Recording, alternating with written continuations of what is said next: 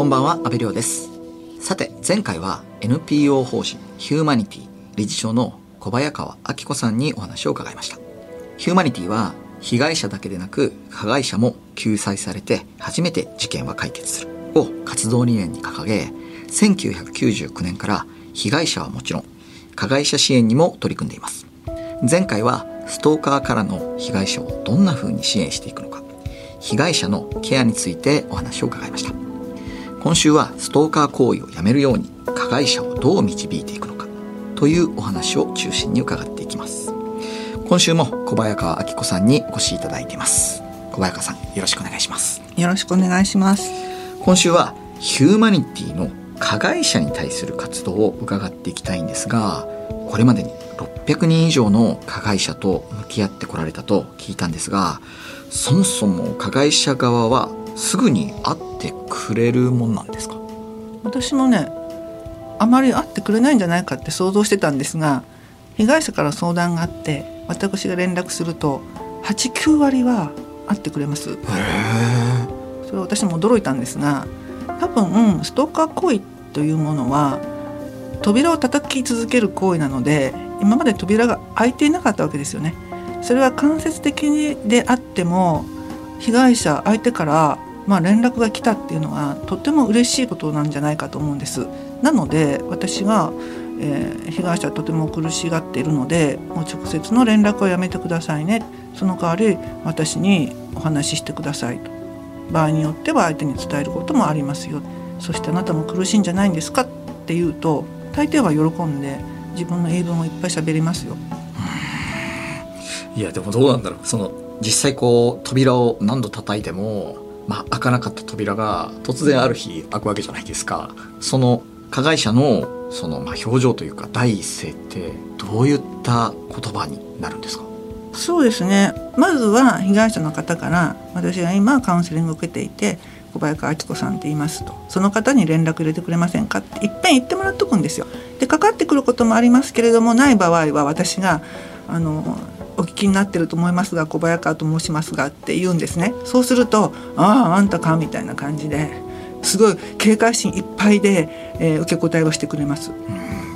あのその中でカウンセリング具体的にどうやって進んでいくんですか？いやカウンセリング必要ですよなんて言えないじゃないですか。あのそれは押し付けですよね。そうではなくって言い分を聞かせてくださいって言うと100も200も言うわけですねでそれを聞いていること自体がもうカウンセリングになっていて、まあ、言い分を聞いていく中で私はその、えー相手の誤解であることを解いていくようにしてるんですね。なるほどね。あの実際その対話を繰り返していく中で加害者はまあ心をこう移ろわして変わっていくものなんですか？いやそれがですね、まあ、大抵その自分の言い分はしがみついているので変えようとしないんです。で私は話を聞くときに3つの物差しを持って聞いてるんですね。一つは相手は自分を嫌う自由があるっていうことですよね。で過去に愛してるとか結婚するよとか言っても気分が変わるっていうことは人間はあるんだとそしてまた相手を嫌いになってしまうっていう自由もあるんだっていうことをですね物差しに一つ持って話を聞くんですね。もう一つは私は捨てられてこんなに傷ついたんだから責任を取れっていう加害者って本当に多いんですよ。でも果たして責任取り得るかっていうと取り得ないんですよね。人の心なんて手突っ込んで直すわけにできないわけですよ。なので結局は自分の感情傷ついた気持ちとかは100%自分で処理するしかないのよね。っていうこの2つの目の物差しを持って話を聞くんですね。で最後は、えー自分はこんなに苦しいんだからちょっとぐらい違法行為したって相手を責めたりあのあるいはちょっと殴ったりしても許されるんだみたいなそういう誤った認識をあまりに苦しいから加害者は持ったりしてるんですよ。だからそれはね絶対にしちゃいけないんだ。違法行為は絶対しない。この3つの物差しを持って受け答えするもんですから激しくやり取りするんですよ。まあ大抵1ヶ月ぐらい経てばですね向こうが値を上げてきてしぶしぶ従ったりとか変わってくるんですよね。で実際にその言い分の中身も果たしてそれが本当に言い分なのかっていうとあの別れたんだからデート代返せとかですね俺の親をバカにしやがったんだとかそういうのを私は事実を一つずつ確認していくと決してそうではないってことも明らかになっていくのであなたの言い分はそもそも正しくないよみたいなことで情報も提供できるわけですね。でまた本当に例えば金貸してるんだとかですねあの正当な言い分を言う人もいるのでそうであればストーキングじゃなくて弁護士に頼めばいいだけじゃないって言って法律的な解決をアドバイスしたりして要するに言い分を潰していけるわけですよ。これはもう相手の予定立つ立場がなくなっていくことになっていくのでじゃあやめざるを得ないなっていうことにもつながりますので、まあ、大抵は1ヶ月まあから3ヶ月で、え、言い分を手放していくのですけれどもそれはですねだんだんと欲求が下がっていくっていうかなんでそんな言い分をこしらえてるのかっていうと詰まるところは相手に会いたいだけのための言い分なので私と話してることで接近欲求が下がってくるんですよ。脳の仕組み上。つまりフェイクのストーキング行為みたいなもんですね。私と話してるってことは。1日に100回も話すってことは。でそういうことをやっていくと接近欲求下がっていくのでもう言い分にしがみつかなくてもいいように余裕が出てくるので終わっていくっていう感じもあるのですね。なるほどね。いやでもそのまあ何ヶ月もその話を聞き続けるわけじゃないですか。うん。傾聴だけでもあの相当8割ぐらいが収まるんですね。ただ言い分が消えてもですねそれでもしがみついてしまう人はこれは接近欲求が下がらない人なんですよ。あの分かっちゃいるけどやめられないんですね。で私はあのそこはもう心理療法に切り替えるようにしていて要するにこう言い分を聞くっていうのは対話によって思考に働きかけるカウンセリングなんですね。まあ、傾聴法もそうなんですけど。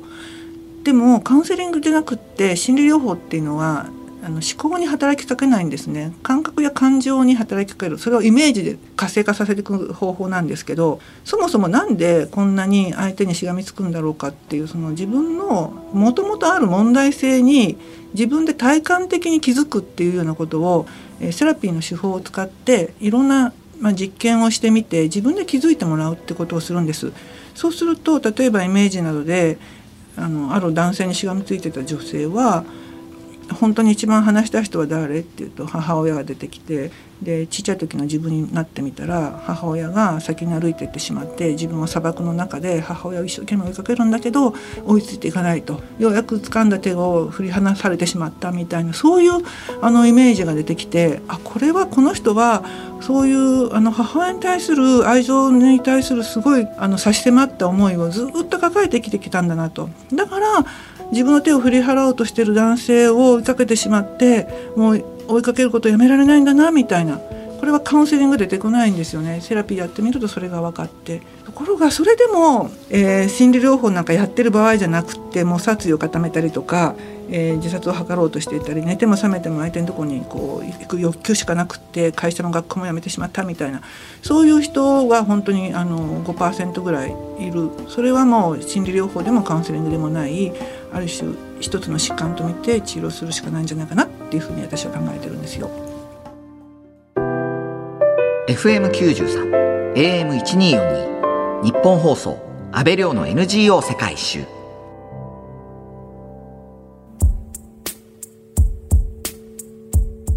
今日は NPO 法人ヒューマニティ理事長の小早川明子さんにお話を伺っていますカウンセリングや心理療法のほかに条件反射制御法という画期的な治療法があるんですよね。はい、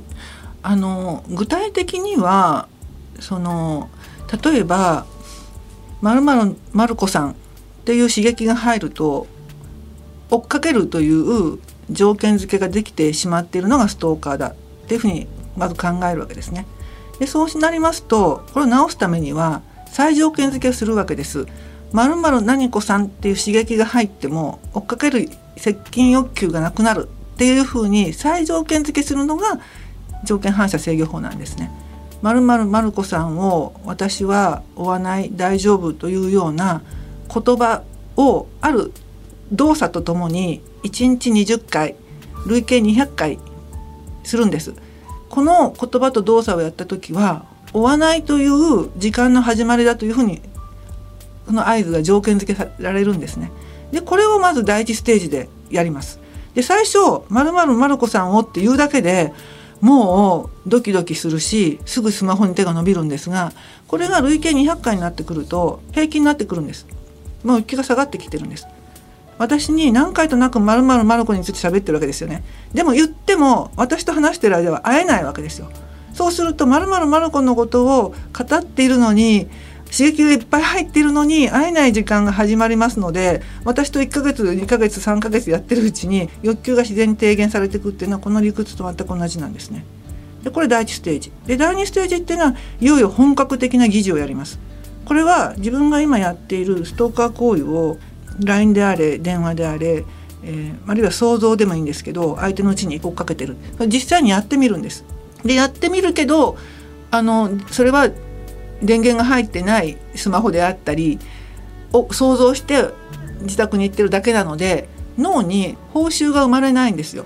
要するに本能行動は成功したら報酬が出るだから条件付けられるって仕組みになってるので報酬のない疑似の行動は定着しないっていうことになってるんです。というのは失敗を繰り返したら人類滅びちゃいますから動物はいなくなっちゃいますから失敗したものは報酬効果がないものは定着しないっていうのは動物にも人間にも共通してるわけですね。だから失敗を何百回となんかやらせるんですよ。これが第2ステージなんですね。私が今カウンセリングルームでやってるのは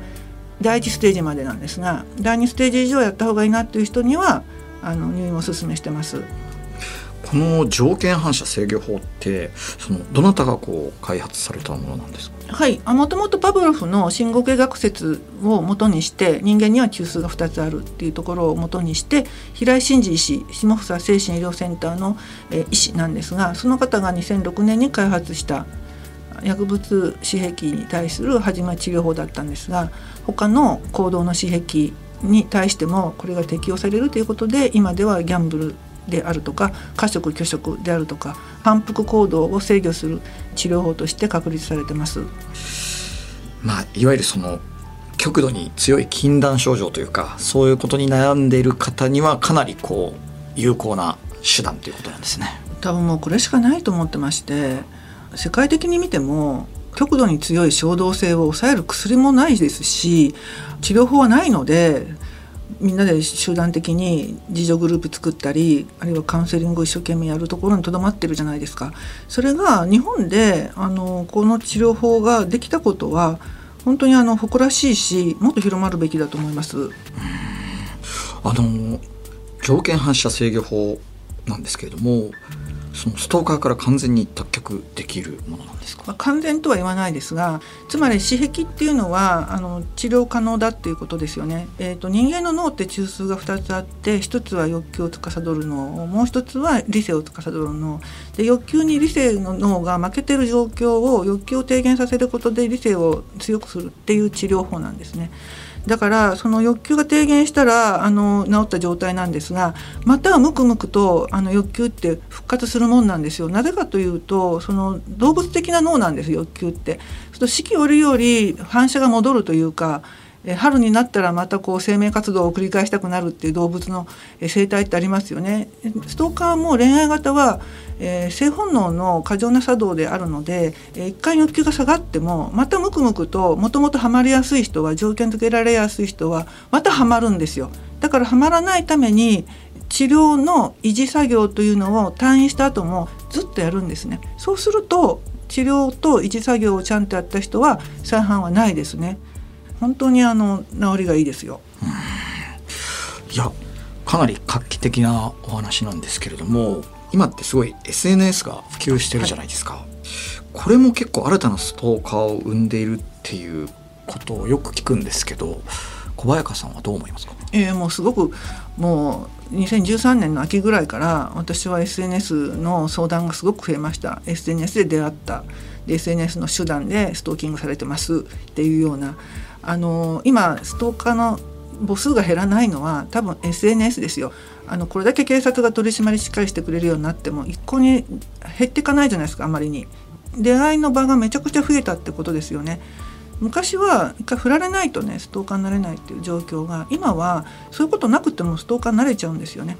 対象見つけてあこの人いいと思ったらあるいはこいつ憎たらしいと思ったら脳がパッとそれに刺激に対して反応がパッと出てでハマりやすい人は関心固着しちゃってそしてまた SNS ですから相手にあまり姿見られないので残酷なこともしやすいんですよ。あの SNS のあの社会的浸透によるあのストーカーの被害の深刻さとかあの増大っていうのはもう本当に、えー、大きいと思います。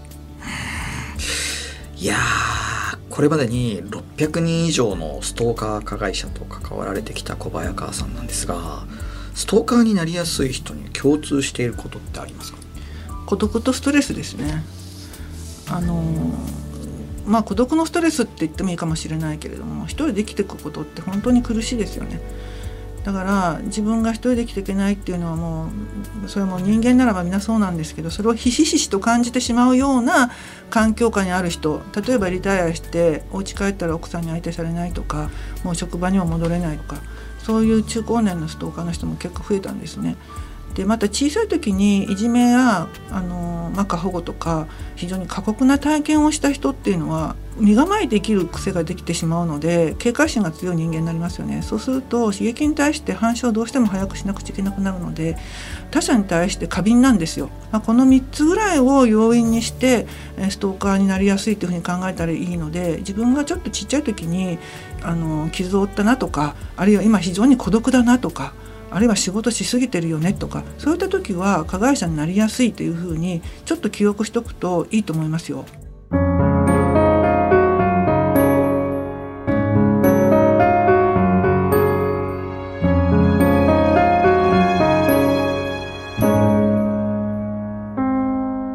東京有楽町にある日本放送からお届けした安倍亮の NGO 世界一周。そろそろお別れの時間です。今日は NPO 法人ヒューマニティ。理事長の小早川明子さんにお話を伺いました。1999年からストーカーの被害者加害者と関わり続ける小早川さんですが今後、まあ、ご自身の目標もそうかもしれないし、うん、どういうふうに社会がこの問題に対応していった方がいいと思われますか、うん、一つ具体的な話をするならばストーカー規制法で禁止命令や警告が出るんですけどまだ犯罪未満なんですね。でストーカー規制法っていうのは初犯防止を意図した法律なんですよ。だからあのまだ犯罪を起こしてないけれどもやめましょうねやめてくださいよっていうことを言える法律で素晴らしい法律なんです。でも逆に言うとそこまでなんですよ。つまり犯罪未満の人に何も義務付けられていないのである種放置状態なんですね。で禁止命令を受けても見張られることもない。治療を義務付けられることもない。だからまたエスカレートして被害者の命を取ってしまったっていうような事件が続いてるわけですよね。だから私たちはじゃあまだ犯罪未満だけどもある種その危険なストーカーに対しては一種の義務付けをどこまですべきなのかということをコンセンサスを取っていく時にも今立ってると思うんですよ。そういった議論を始めてもらいたいです。小早川明子さん貴重なお話ありがとうございました。ありがとうございましたここまでのお相手は阿部亮でした。